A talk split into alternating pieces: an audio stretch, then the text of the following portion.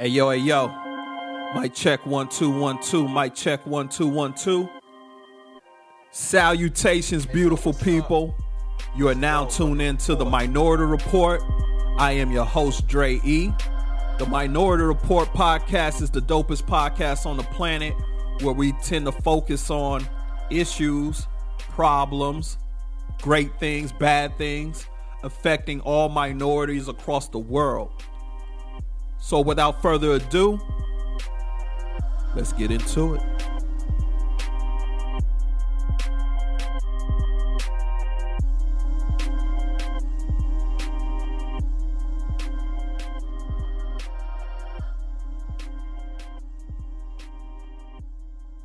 Let's go. Mic check, mic check, one, two, one, two. Mic check, one, two, one, two.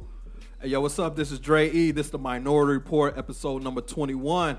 Got a special guest in the building. My man Josh MacG from Pass the Jam podcast is in the building, y'all.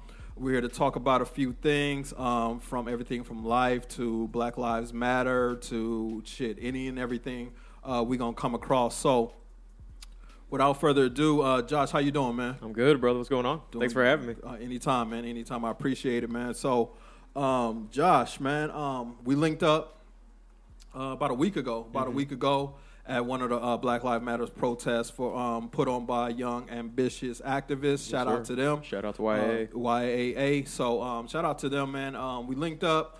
Um, found out, you know, we have uh, podcasting Mm-hmm. in common, man. So.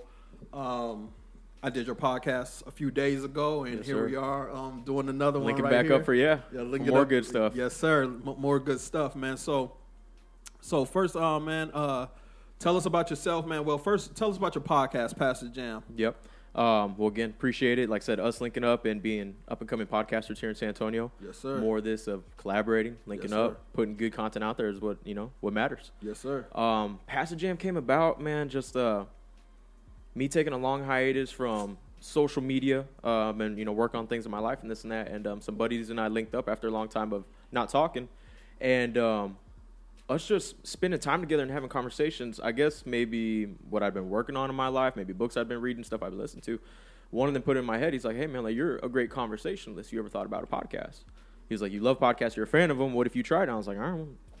just shoot the shit, see what happens. And There so, um, like we talked about um, when you were a guest with me, how black excellence on social media really put me on game. So Prince Donnell, Dana Chanel out of Philly, when he had his video of how to start a podcast, and I saw that, I was immediately tuned in. I'm like, cool, it's affordable, it's easy to do, it's straightforward, right off the jump. So let's do it. Um, acquired all the gear I needed. Mm-hmm. Okay. Um, that said friend, um, shout out to my boy Alec. He's the one who put it in my head, and then the first couple episodes were with him, as you heard. Okay. And um, Very, yeah, he's very, who, very insightful guy, man. yeah, Like, no, he's yeah. he's got a lot going on between his ears, Yeah, man, yeah, and I got a lot of love for that guy. So it's unfortunate him and I don't get to spend as much time together Right. as we used to, but we're working on that. But um, he helped plant that seed in my mind, There you go. and it all grew from there, and that's how Pass the Jam came around. And um, you know, right off the jump, a lot of my influences in the podcast world, you know, Rogan, Mm-hmm. um, Aubrey Marcus out of uh, Onnit Supplements in Austin, Texas. Okay. Um, Kyle Kingsbury, uh, EYL, Earn Your Leisure, Uh-huh. um, Tom Bilyeu. Mm-hmm. You know, just transparent, no holds bar conversations. Yeah. Um, just straightforward human to human, or sometimes in a group, you know, two, three, four of us. That's what really resonated with me, Mm-hmm. and that's what I wanted to emulate my own show. And that's what I continue to try to do, man. It's just human conversations. That's good, man. Um, I, I, like I said, I thoroughly enjoy it. I'm a, I'm a couple I'm a couple episodes in. Appreciate that. uh, to your podcast right now, man, and um, your pilot episode, man. Um, let's talk about that for a second, man. So your pilot episode, man. Um, whew, man, it was uh, a little much, huh? no, no, not at all, man. I mean, what I love about it, what I love about it, and uh, what I will continue and always love Mm-hmm. about your podcast is the transparency. Mm-hmm. You know what I mean? Because in that um, pilot episode, you spoke about your troubles with addiction, correct? Mm-hmm. Yes, sir. So, um, like I was, we were saying off mic, man. I was telling you, um, addiction, man. That's something I know all. I, I know. I know a lot about Mm-hmm. addiction. Not, not my for myself personally. Um, I, really, I haven't really struggled with uh, too many addictions, but uh, I watch my family Mm-hmm. um, battle their addictions um, as far as drugs, alcohol, um, any and everything you name it. I mean, Mm-hmm. they've they've been battling that for pretty much my whole existence. Mm-hmm. Um, so when I tuned into uh, to your pilot episode, episode number one of Pass the Jam, man, I I was shocked, man, and and not shocked in the sense that you know you've been through some things, man, but um, like I said, I mean, meeting you, I would never would have suspected any of that, man, because you're so, in my opinion, um, you're put together, man. You're young for that, and then I've like I told you when I first met you, like, nah, man, you're you're way ahead of your time. How, Thank but but I guess you've been through some things, so. That, that's gonna Yeah, got some gonna- miles on me. You know, yeah. Yeah. that's gonna put some miles on you, man. Yeah. So which explains your maturity, Thank you. um, in my opinion, man. So. Um, uh, uh, expound on that, man. Expound on your addiction, um, Mm-hmm. uh, whatever it is you was addicted to, um, and basically how do you uh, how you came how you came up out of that. Yeah, I appreciate that. Um, man, I'm trying to think where it even all starts. Right off the bat, um, the main the main form of addiction and just overconsumption, of course, was alcohol. Okay. Um, you know, being born in South Texas, you know, alcohol is always prevalent. Where either family around barbecues, this and that. Hey, right, you know, young man, right. seven, eight, nine years old, take a little sip and this and that. And it was funny how I think one of the stories that uh, my family tells me is right off the bat, either neighborhood barbecues and this and that. Like the first time I may have been like six, seven, eight years old or whatever. When the neighbors like, "Hey, try the Budweiser and this and that," blah blah. blah. And I took a sip, and you know, most kids like, "Oh, beer nasty and this and that." My mom tells a story. She's like, "You liked it from the jump." She was like, "Oh," and I was like, "Oh, that's not gonna be good." so definitely, um, further along in the years, you know, preteen years, 12, 13, I remember in middle school, and um, like we talked about, is I feel very blessed and fortunate for the neighborhood that I grew up in. It was incredibly diverse, mixed. Every walk of life was in there, and then like the schools I went to on the northeast side of town, San Antonio, like very mixed. Mm-hmm. But with that came a lot of exposure to all walks of life, and so some of the kids who maybe had, you know grew up in rougher households and this and that from the jump, sixth grade, seventh grade, middle school. Mm-hmm. I remember water bottles being carried around. Well, it wasn't water in those water bottles. Mm-hmm. Anything clear, but it wasn't water. you know Yeah, what I'm saying? Yeah. definitely. And that's the crowds I fell in with. So next thing you know, you know, you're sixth, seventh grade in middle school or whatever, and taking sips out of a water bottle filled with vodka or tequila. Facts. And that that was the big start of it for me. Okay. And um, it's funny how, but even before that, as a young kid, I was very sick. Um, Mm-hmm. Severe asthma. Um, the medications they uh, were prescribing to me. Uh, you know, this is. You know, mid '90s, late '90s, early 2000s. Mm-hmm. Um, our mothers back then, they didn't have all that Wikipedia. They didn't have WebMD. They Right, didn't have, right, you know, right. every mother now is on. You know, she's her own keyboard doctor. Right, right. You know what I'm saying? Most definitely, They don't have that access back then in the late Right. '90s. So it's like, hey, do what the doctor tells you to do. Do what the Right. doctor prescribes you, and that's it. Don't do this, and your child could get even more sick or die. Facts. So, I think a lot of my pill dependency started then Mm-hmm. At a- in at my that youth. age, yeah, yeah, you- yeah. because it's you know those impressionable years where it's just built into your psyche of like, all right, take these pills, take these pills. That makes sense. So that came along in middle school. Next thing you know, you got some little, you know, 13 year old homies, you know, their older brothers are the gangbangers. Well, Facts. it rubs off on them. So when they're only 12, 13 years old and they know how to slang pills, pass it on the low, Right. you know, pass those bottles around the night, that's, you know, a lot of it started there and it just escalated and just further evolved and grew into a problem into my teen years in high school. Mm-hmm. Similar things, you know, quick little pills, you know, quick little bottle pass, tequila vodka. Um, and then really got out of hand. I played football all throughout middle school and then up until halfway through high school. Mm-hmm. Um, sophomore year quit. Junior year went into uh, you know the half and half co-op program. School in the morning, go to work in the afternoons. Correct. Once I had that freedom and I was driving, Mm-hmm. everything was like just spiraled out of control and and um, yeah, the Yeah. Uh, Uh, abuse really took form. And that's what I was gonna ask you, man. I was gonna ask you like when, like you said, like basically when did it get out of control for you? Mm-hmm. And um, basically in your in your later years in high school. Mm-hmm. So um, being that you were still in high school, how did how did that affect your grades? Like, did, did it? Yeah, lucky, lucky I'm still here. Lucky I was supposed to be expelled my um, fall semester senior year. Okay. So senior year, you're already there, buddy. By Christmas break, Yeah. I had something like 30 or 40 truancies and absences. Wow. And that much added up. Was like, hey, you're not even here. Like, Yeah. and the fact that I was doing the co-op program, they're like, you don't only you only need to be here half the ha- half time, Right. and you're still finding a way to rack up 20, 30 absences. Like, what the Right. fuck you doing? You know? Right. And um, but that really, the tipping point that I learned later on, um, with the help of like my older sister and and, and um, a lot of the things I've done these days of just you know being able to talk it out and Right. explore those feelings was um my dad's diet first first battle and diagnosis with cancer uh, my junior year of high school. Okay. So that was kind of the perfect storm, so to sp- Yeah. perfect storm, so to speak, of quit football. So you don't have that uh, team mentality anymore. You're not a part of an extracurricular activity. Right. Working, so you got more freedom. You're cruising around. You're only at school half the time. Mm-hmm. Already having those situations and um, opportunities to continue to dabble in drugs and alcohol and other forms of addiction and abuse. Mm-hmm. Okay, well then a 17 year old kid, your dad gets diagnosed with cancer. You don't have the support system around you. You yourself, I didn't have the mental capabilities to be like to know what I was going through. Right. So it all came out in the form of self abuse, addiction, substances, and then yeah, junior, senior year, it continued to unravel. Um, he was still struggling senior year, but you know, uh, um, he was healing. He was going through all treatments and stuff like that, and coming around. But um, that just further weighed into school. Of, I mean, fuck, I didn't even have grades two report because I wasn't there. you know what I'm saying? Right, right. And um, but luckily, I guess um, uh, I don't know, man. It was it was one of those things. It was a blessing. I don't know if it was my energy or just me as a kid or whatever. But there was a assistant vice principal, and she had a thing for me. She was very nice to me, sweet to me. She always looked out for me. Because of her is the only reason I graduated high school. Mm-hmm. She said, "You have so much, uh, so many truancies and absences. You should be expelled right now. You should never come back." She's like, "I know you're a good kid. You just got your head up your ass right now, so to speak. You know." Right.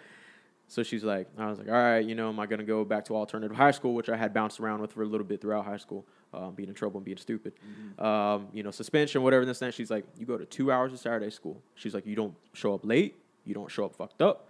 You don't leave a second early. You're there for two hours. You're good. Swa- slate wiped clean. Go to Christmas break, spring semester. You don't fuck up at all. And you can walk the stage. And by the skin of my teeth, brother, like by her good graces, that's the only way I made it. You That's know. what's up, man. So, Yeah. Um, being that you were going through that, all of that at that point, um, Mm-hmm. how did that affect your relationship with your parents? I mean, I, I mean, of course, you know, your father was, you know, Exactly. through cancer, but uh, what about your mother? there were, there wasn't one at that time. She was she talks about it these days we have we've had these conversations. She was so devastated and emotionally shut down from everything. She was barely hanging on by a thread of just taking care of him. Because of your dad's cancer. yes, sir. Yeah, exactly right. Um, so she's you know her first battle with it as his support system. Right, correct. So she's right here, hundred percent committed to my dad. Right. Nothing else, you know. Right. Nothing else matters. Her peripheral vision is closed off. Right. So my older sister too. My older sister was going through her stuff. Um, uh, she was having her first child. She was, you know, in her, you know, early 20s Mm-hmm. experiencing life and this and that. Had to do a lot of that on her own, Mm-hmm. and also was doing her best to handle my fuck shit. my my sister was almost, you know, she, or pretty much was like a second mother figure. Gotcha. She, she is the main reason. Like I said, my mother was so consumed with my father's health that my sister took it upon herself many, many times. There's several weekends where if it wouldn't have been for her, I would have wound up in a ditch somewhere. That's so up, yeah, so uh, my Sa- sa- sister. salute to her, man. Yeah, absolutely. For She is a strong individual. Individual. She's um. Yeah, I love my sister very much. We've progressed a lot in our relationship in recent years, and um, yeah. So between my parents, there really wasn't one until later on, and um, until recent years. You know, Right. early early mid twenties, it really started to develop again. And then my father had a second bout with cancer four years ago. Um, but you know, everyone was w- much better equipped and you know more mature in, in that phase. Yeah, but Right. back then it was pretty much me me being a dumbass, Right.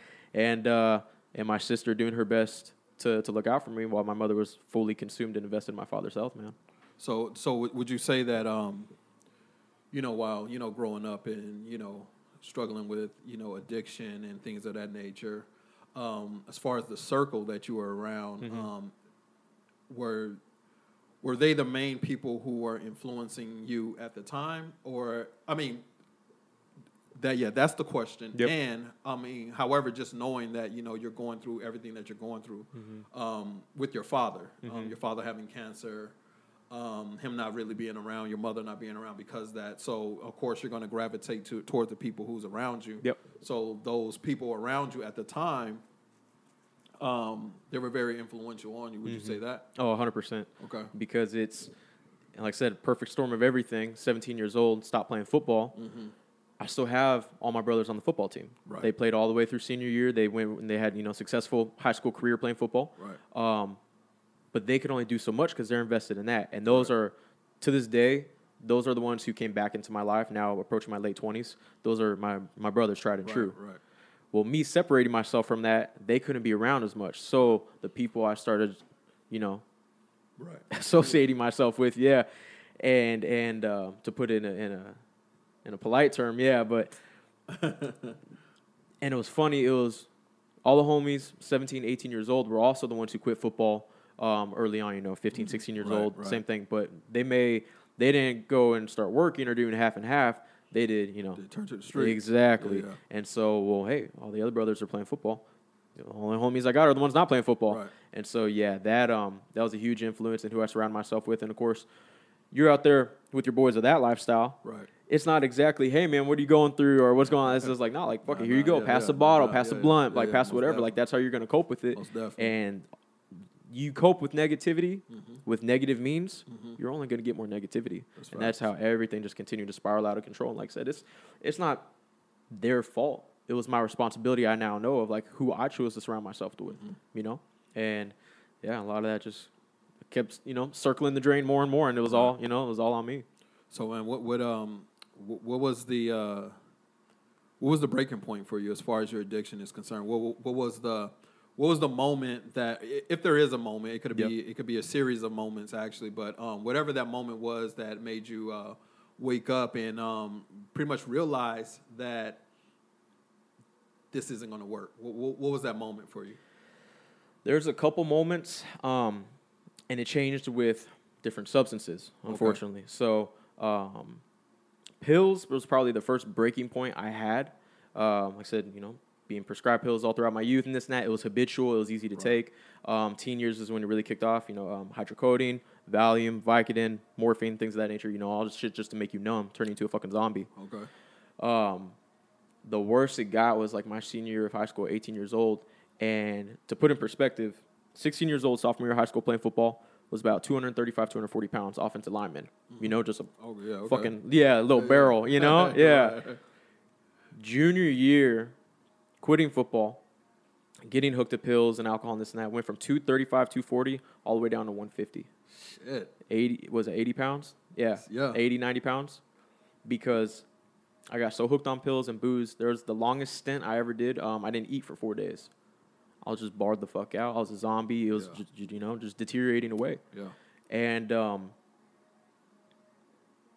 I mean, you know, we're, we'll get we'll get fucking real. Like, um, the breaking point. 18 years old, I remember I started getting profuse nosebleeds.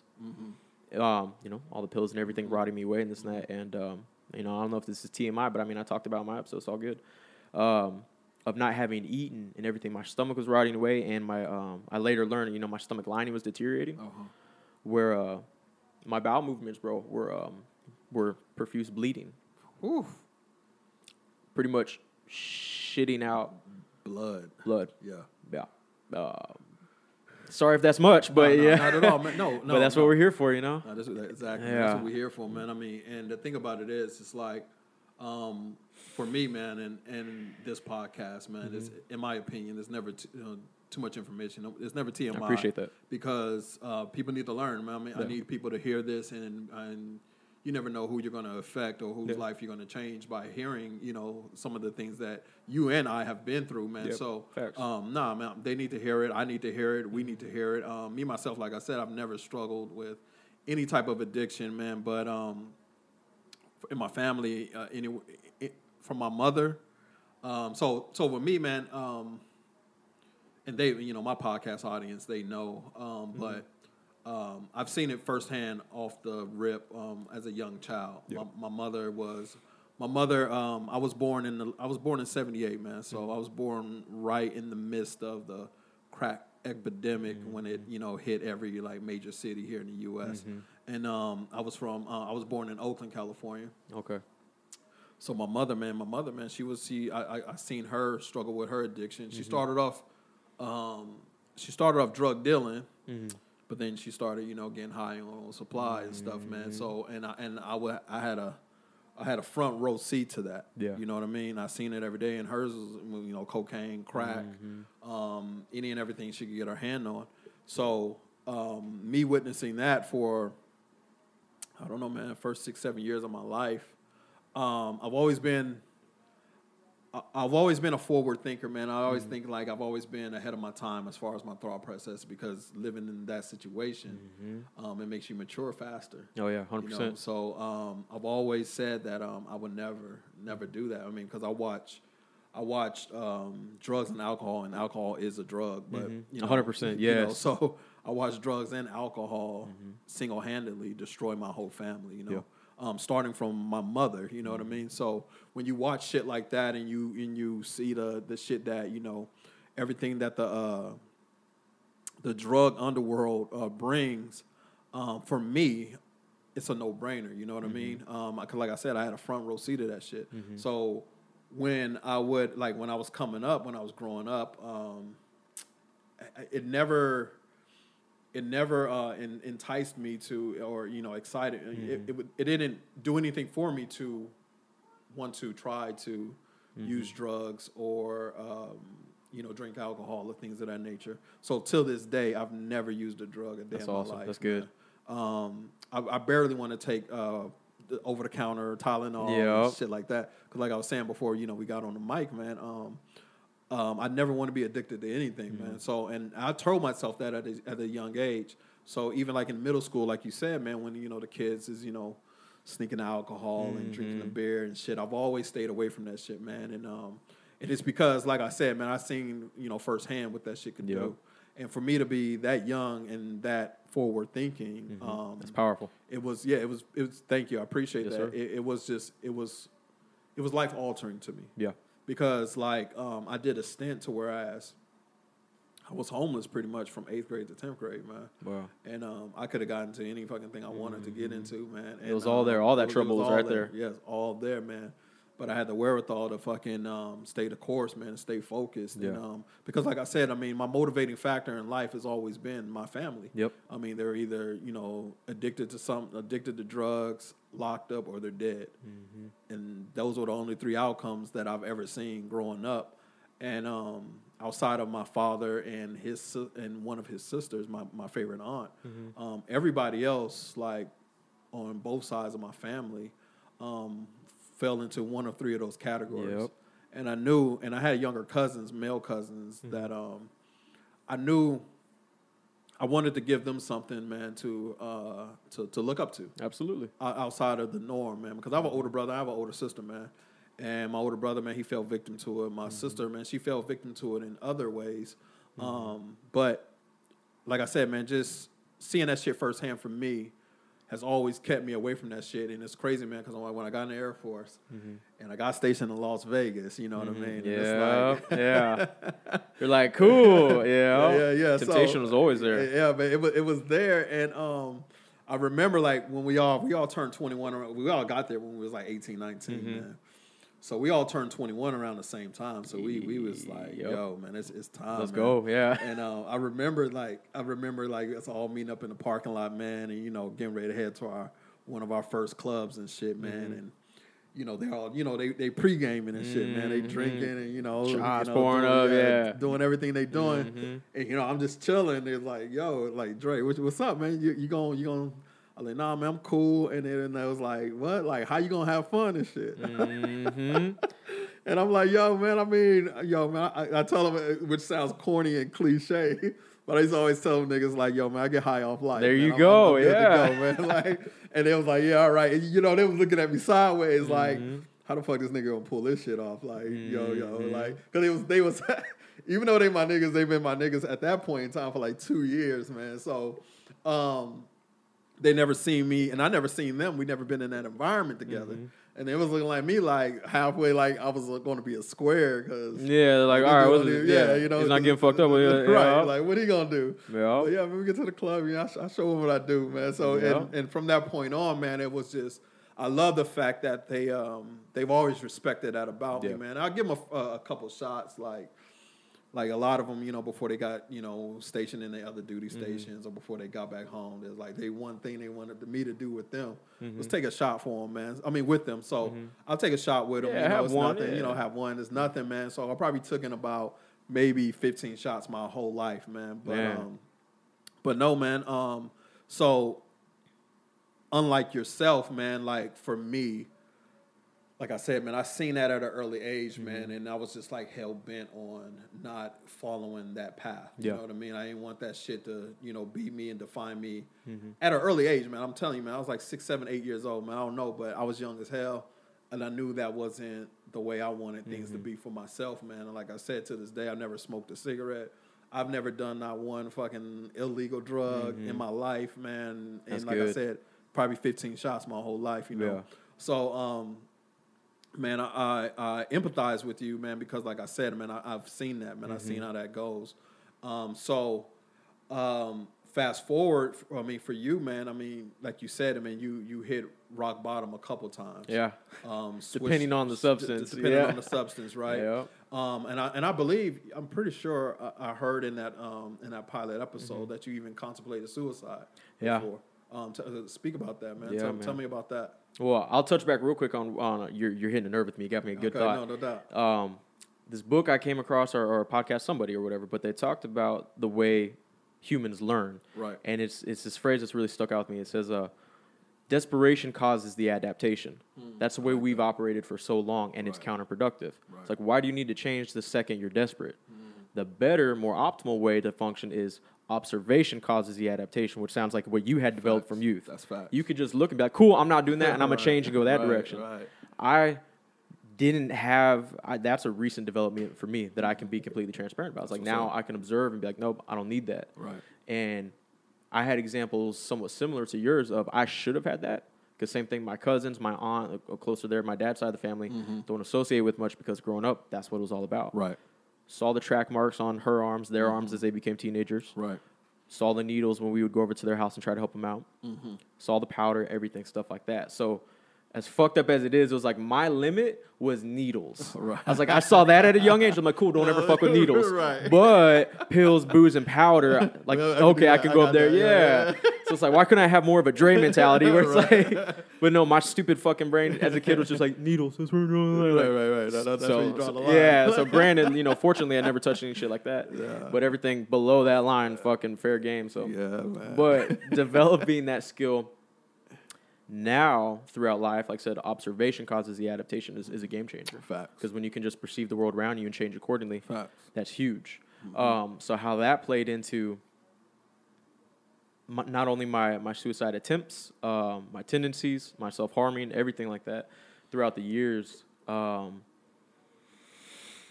I mean, I was just an angry kid, man. That was even before addiction and stuff Mm-hmm. like that. Like, um, I mean, I remember being in elementary school, fifth grade, and then in middle school, sixth grade, and stuff like that. Uh, you remember the little playground game, 10 seconds, you know? Yeah. 10 seconds, Yeah, no yeah. face shots. Yeah. Yep.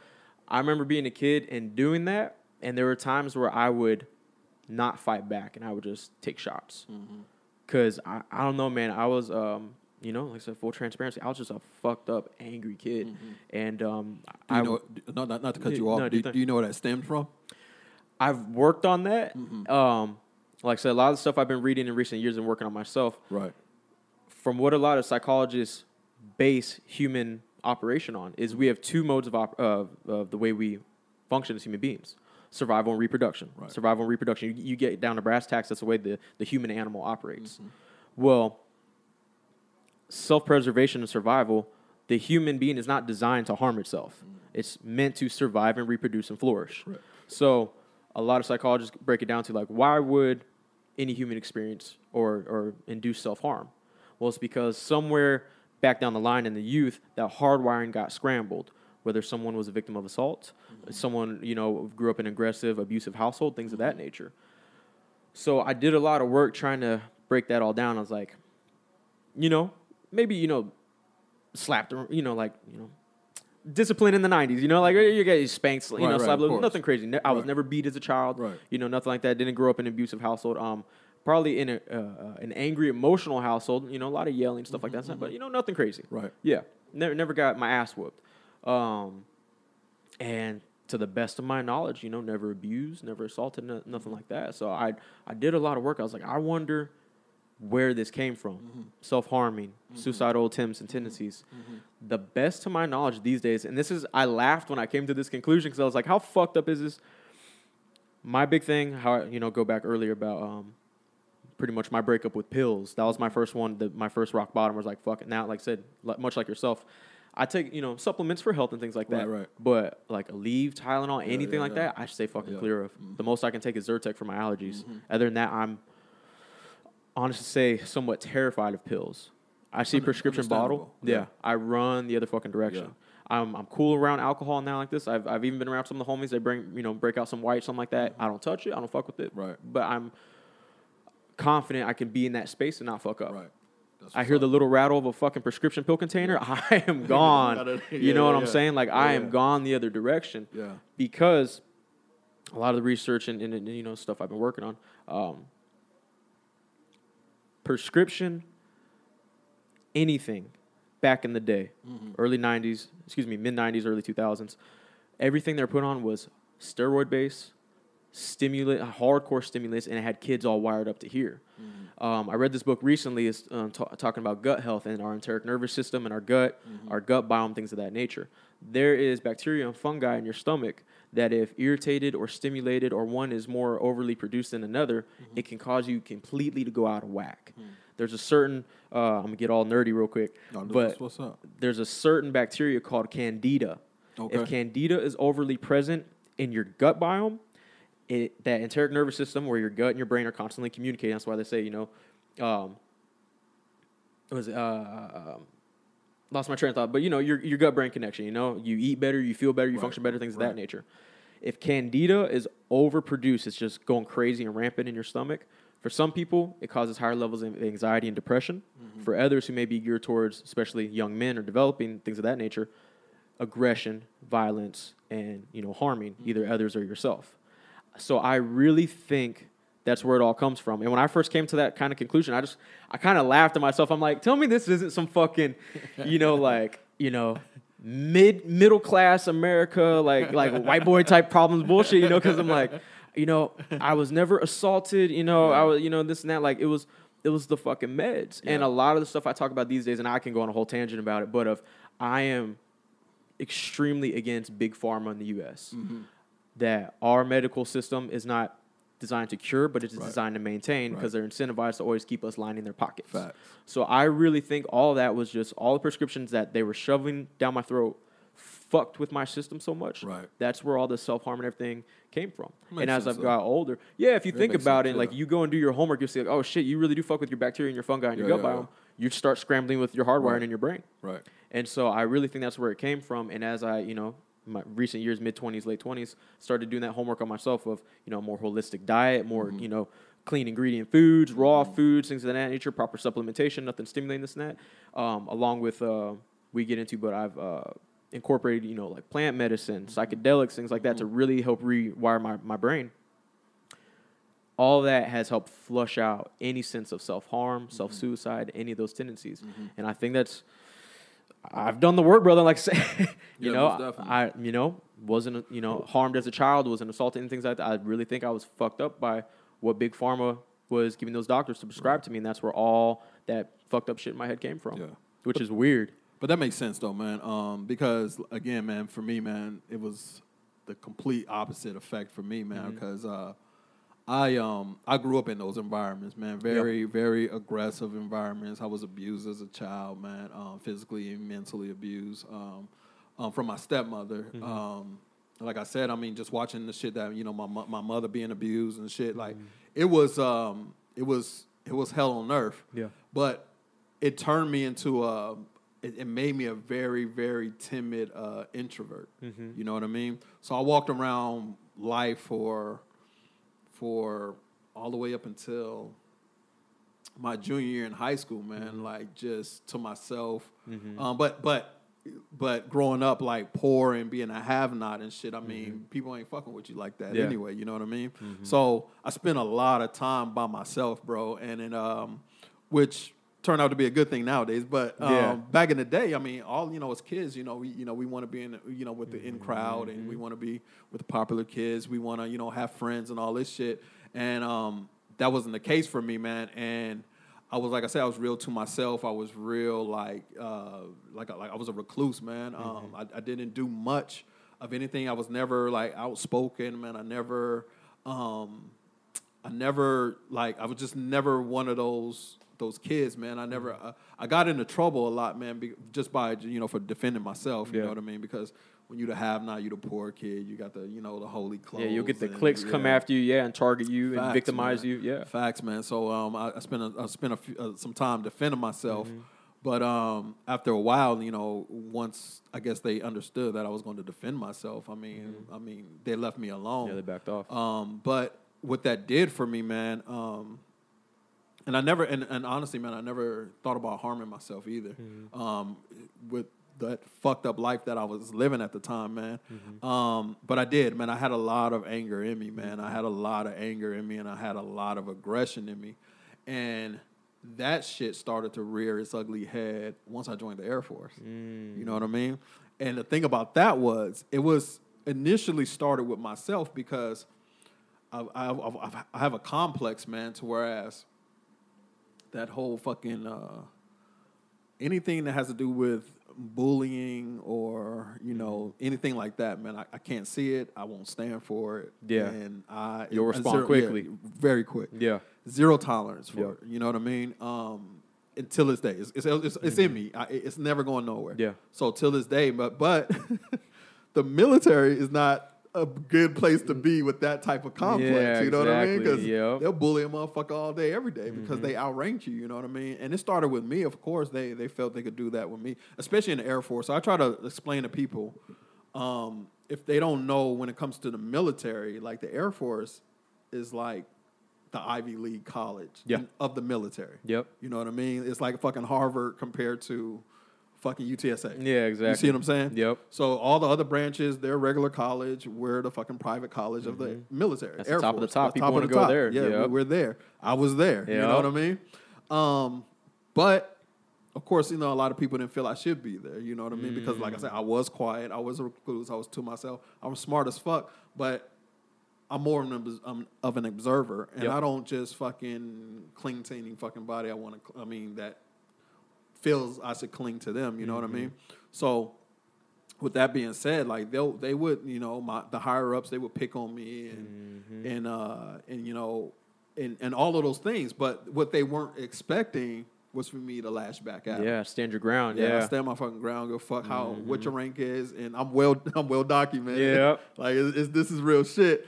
Um, so it made it made my time in the military and the Air Force very difficult for me. Mm-hmm. You know what I mean? Because once they got off me and they seen that I was gonna stand my ground when it mm-hmm. comes to me, they wasn't expecting me to stand my ground when it come to other people. Because like I said, I can't see it. Yeah. If I'm Doesn't not matter if around, you, cool. somebody else. Yeah, if I'm not around, cool. But for you to be picking on someone just for fucking picking on them just because you outrank them, I, I, I, I've never stood for that, and I Mm-hmm. Could never like motherfucker. We put our pants on the same way, Mm-hmm. and you're only picking on this person because you know you could pick on this person. Yeah. Pick on me, motherfucker. Yeah. that was my logic. Because I'm gonna give it to you any way you want it. Yeah, I don't care what rank is on my. Yep. it never nothing. mattered to me. Mm-hmm. And and they they they slowly but surely figured that out until they figured out a way to get me up out that motherfucker. You know what I mean? Mm-hmm. Yeah. But um, but so I I get it, man. Um, for you, like I like you said, I mean, it was just all the drugs and the things Mm-hmm. that you were taking, and it gave you basically a chemical imbalance. You Correct. know what I mean? Hundred percent. Perfect way to put it. Yeah, a chemical imbalance. Whereas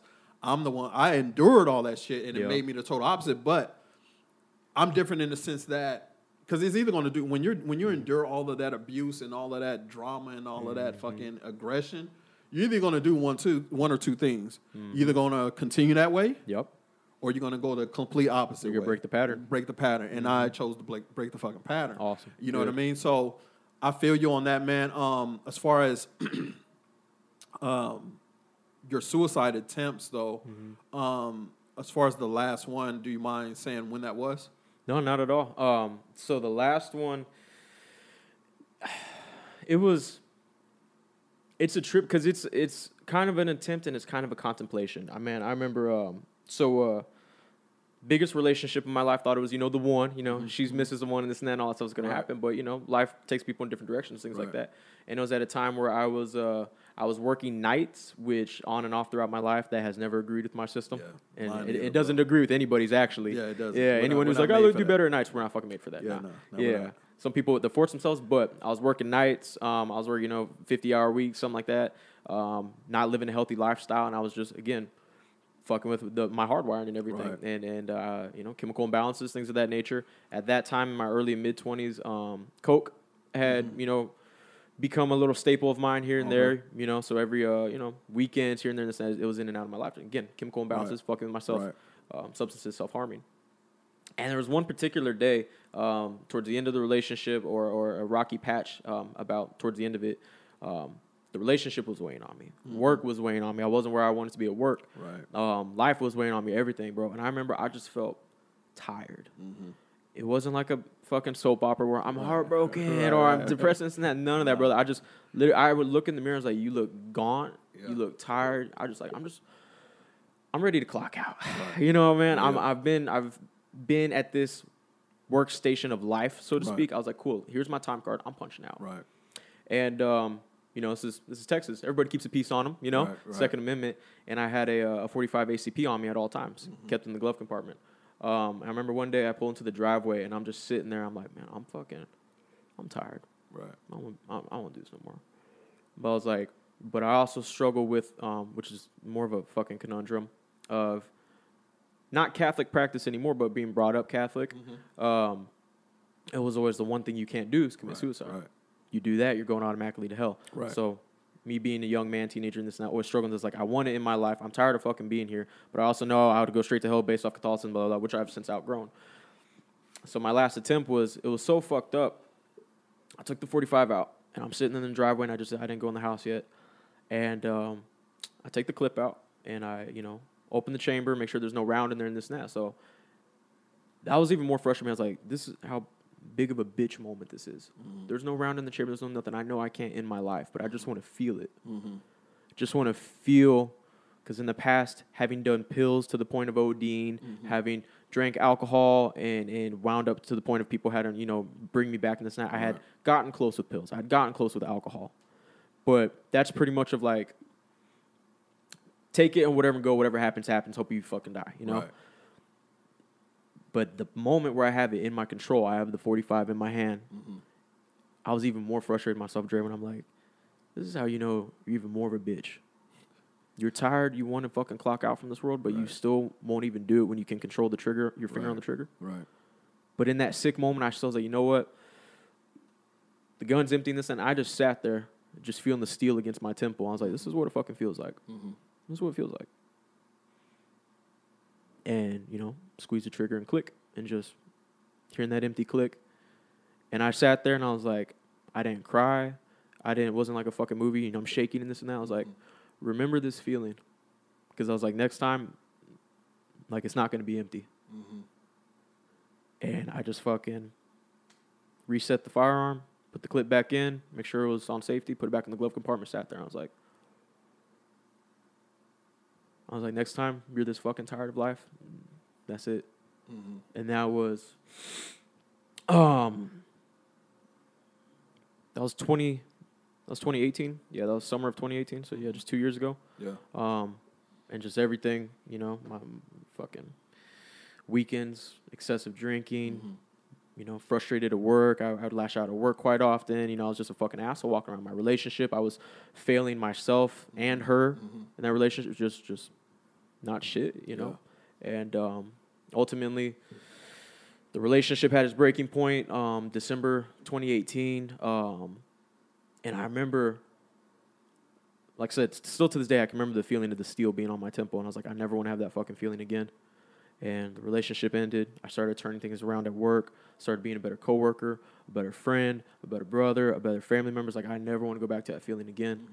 And that turning around in 2018, also incorporating, like I said, more holistic lifestyle. Um, you know, just having a clean lifestyle, minimal to no alcohol consumption, um, choosing periods to abstain from sex, abstain from going out and just you know being a dog. You know what I'm saying? um, incorporating things like uh, CBD really helped mellow me out. Staying away from stimulants, caffeine. Um, uh, coffee, energy drinks, things like that. Uh, supplements, you know, get you all you know Right, jacked right. up and everything, and um, and then further educating myself and venturing into plant medicine. Um, you know, using it in in, in uh, appreciating like psilocybin mushrooms or LSD tabs. Um, I've done my homework. I've I've read about the leaders in this field. How you you know fast. You give yourself safe space. You don't go to a fucking club or a concert, you know, Right, right. with that in your system. And you do the work. You start walking through the hallways of your mind to work on yourself. And brother, I tell you, ever since then, um, this last year of I have eradicated suicidal thoughts, feelings. Every now and then they kind of rear their ugly head, but overall, it's it's like I've washed it away, man. It's it's very much overcome at this point.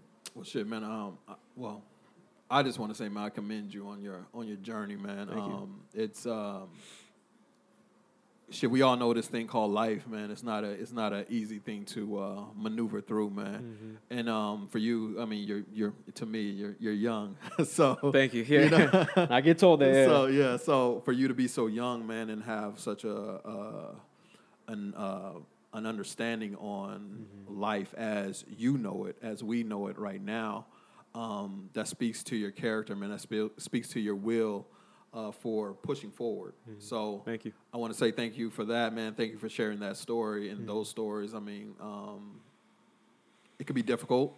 To, Yeah. to hear and and to relive those things, man. Yeah. So um, um, I appreciate that type of, Of uh, transparency Yes, for real. Thank you for, for Um, giving me the space to do that, brother. Absolutely, man. Absolutely. So, um, to shift gears, man. Um, Black Lives Matter, man. Let's go. Yeah. Wh- what does that mean to you?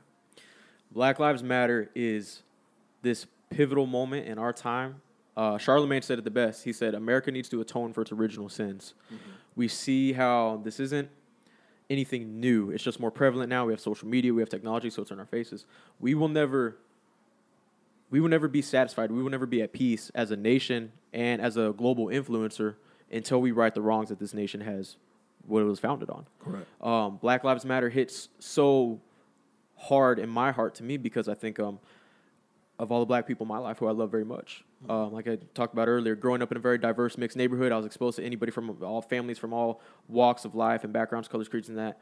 And um, the majority of my life, most of my friends have either been black or Latino. Right. Um, because me being as mixed as I am, I've always gotten um, strange reactions from Caucasian people. Right. They can't really fathom what I Right, am right. ethnically, so they, they treat me a certain different way, react to Right. me. Yeah. So, but uh, black people and Latinos hardly ever gave a fuck. They're like, Right. "You're cool, we're cool." Let's you Right. know. And um, so I think about all my boys growing up with how we would experience harassment Mm-hmm. or uh, selective prejudice out there, whether it's just going to the store, you know, you're 17, 18 years old, hey, go get some food, something like that, um, be treated differently. Mm-hmm. I think about my um, my my sister's family. I love them very much. She has a black husband, Mm-hmm. and the things he's gone through in his life.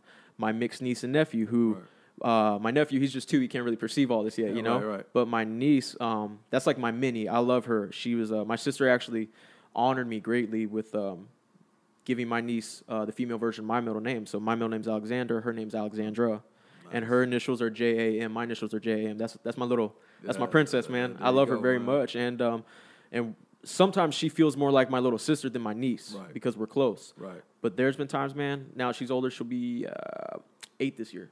Um, you know, hey, I want an uncle day. Let's go to the movies. Let's go this and that, blah blah. And being treated differently or seeing people's looks out there in Right, public, you know, um, Yeah. especially them there in the New Braunfels Schertz area. Oh. So going, yeah, it's a little bit more rural over there Yeah, still. right, yeah. right. So man, when when my beautiful light skinned niece wants an uncle they go into the movie theater, we go see you know Lion King Right. and get looks, get eyed up and down and this and that. Like we got to change that. Yeah. I think of the times like you know what my brother-in-law has been victim to in his life, the things he's told me about, the instances where I've been out there with him, hanging out and it's like getting treated differently. Um, Black Lives Matter is so personal to me because it affects everybody I love, and again, like I said, this nation needs to right its original wrong, and overall, it's the right thing to do. How we talked about at the protest. Right. You know, many people they want to know why it directly affects you. You know, Joshua, you're not a person of color, so you got to have some skin in the game somewhere else. Right. Yes, I do. My family, my friends, people I love very much. But at the end of the day, when you are an individual and you know what's right is right and what's wrong is wrong, you got to do something. Right. The only way for evil to triumph in this world is for good people to do nothing. Right. So I don't care if you're a fucking Kyle, you know, you're Right, white as right, anything, your family is all Caucasian, this and that. But if you feel it in your bones, like this is not right, Right. and I need to do something, Right. that's what Black Lives Matter means. Like you just got to do the right thing at the end of the day, not only for the people in your life who you love and care for, but because it's the right thing to do. Right. And that's what it hits home with me. That's good, man. So um, we get a lot of we get a lot of fla- we get a lot of flack because of the term Black Lives Matter. A lot of people want to take that and they want to run with it and and you know and then you know combat it with the whole All Lives Matter. or Blue Lives Matters um, movements that they have out there. Selfish. But, yeah, very much so. Um, but the ignorance of those people Mm-hmm. is very astonishing to me because we shouldn't have to say Black Lives Matter too, or as well, or you know any of those Nothing. things, to for them to understand that that's exactly what we mean. Yeah. And in nowhere in shape, form, or fashion have we ever said that Black Lives Matter only. That'd be naive and that'd be stupid to even say. But for that narrative of all lives matters, um, what do you say to that? What What do you say to to What do you say to those type what to those people who continue to embark on that whole all lives matter crusade that they're on? I these days I do my best not to get mad. Um, anger for me, just me personally, is very counterproductive. For some people, it works. It gets it gets shit done, and it does get shit done. Right. But me these days, I try not to get mad. I also try my best not to laugh in their face Right. because that's counterproductive for them. Right. I try to exercise patience, and I say like, how many more examples do you need on social media? How many more analogies you need? We got you know the house burning in the neighborhood. Right. All houses matter. Well, no, right now. The house that's on fire Fire matters. You know how all those different analogies, like it's there for you, and for you still, for your mind to be closed, to not get it. Like, what are you doing? Come on, right now, our black brothers and sisters, their house is on fire in this neighborhood. It's been burning, Right. and no one has doused it Right. since the dawn of this nation. Right. Like I don't care. Like the rest of oh well, what about our houses? This and that. What the? They're not on fire. Right. Black Lives Matter. Right? Is that's what it is right now. Right. And for people to not, like I said, for every knowledgeable individual, for every group out there advocating for it and sharing so much knowledge, mm-hmm. like it's in your face. You you you can't dispute it. You can't deny it because I love the narrative you see from a lot of black leaders is Black Lives Matter. Yes, and then they put a comma, you know, all lives matter. They they do. But right now, Black Lives Matter the most because that's most affected. And I'm like, you that should hit you right in the heart, right in the head, and you should be like, all right, cool, now I get it. All those all lives matter people. Right. If you still don't get it, the narrative right now, then I have to believe you are choosing to stay closed minded. Right. 100%. Right. Because every example, every analogy, every depiction, every bit of information, every leader, every teacher, every group has said it a thousand different ways that there's no way it cannot click with you.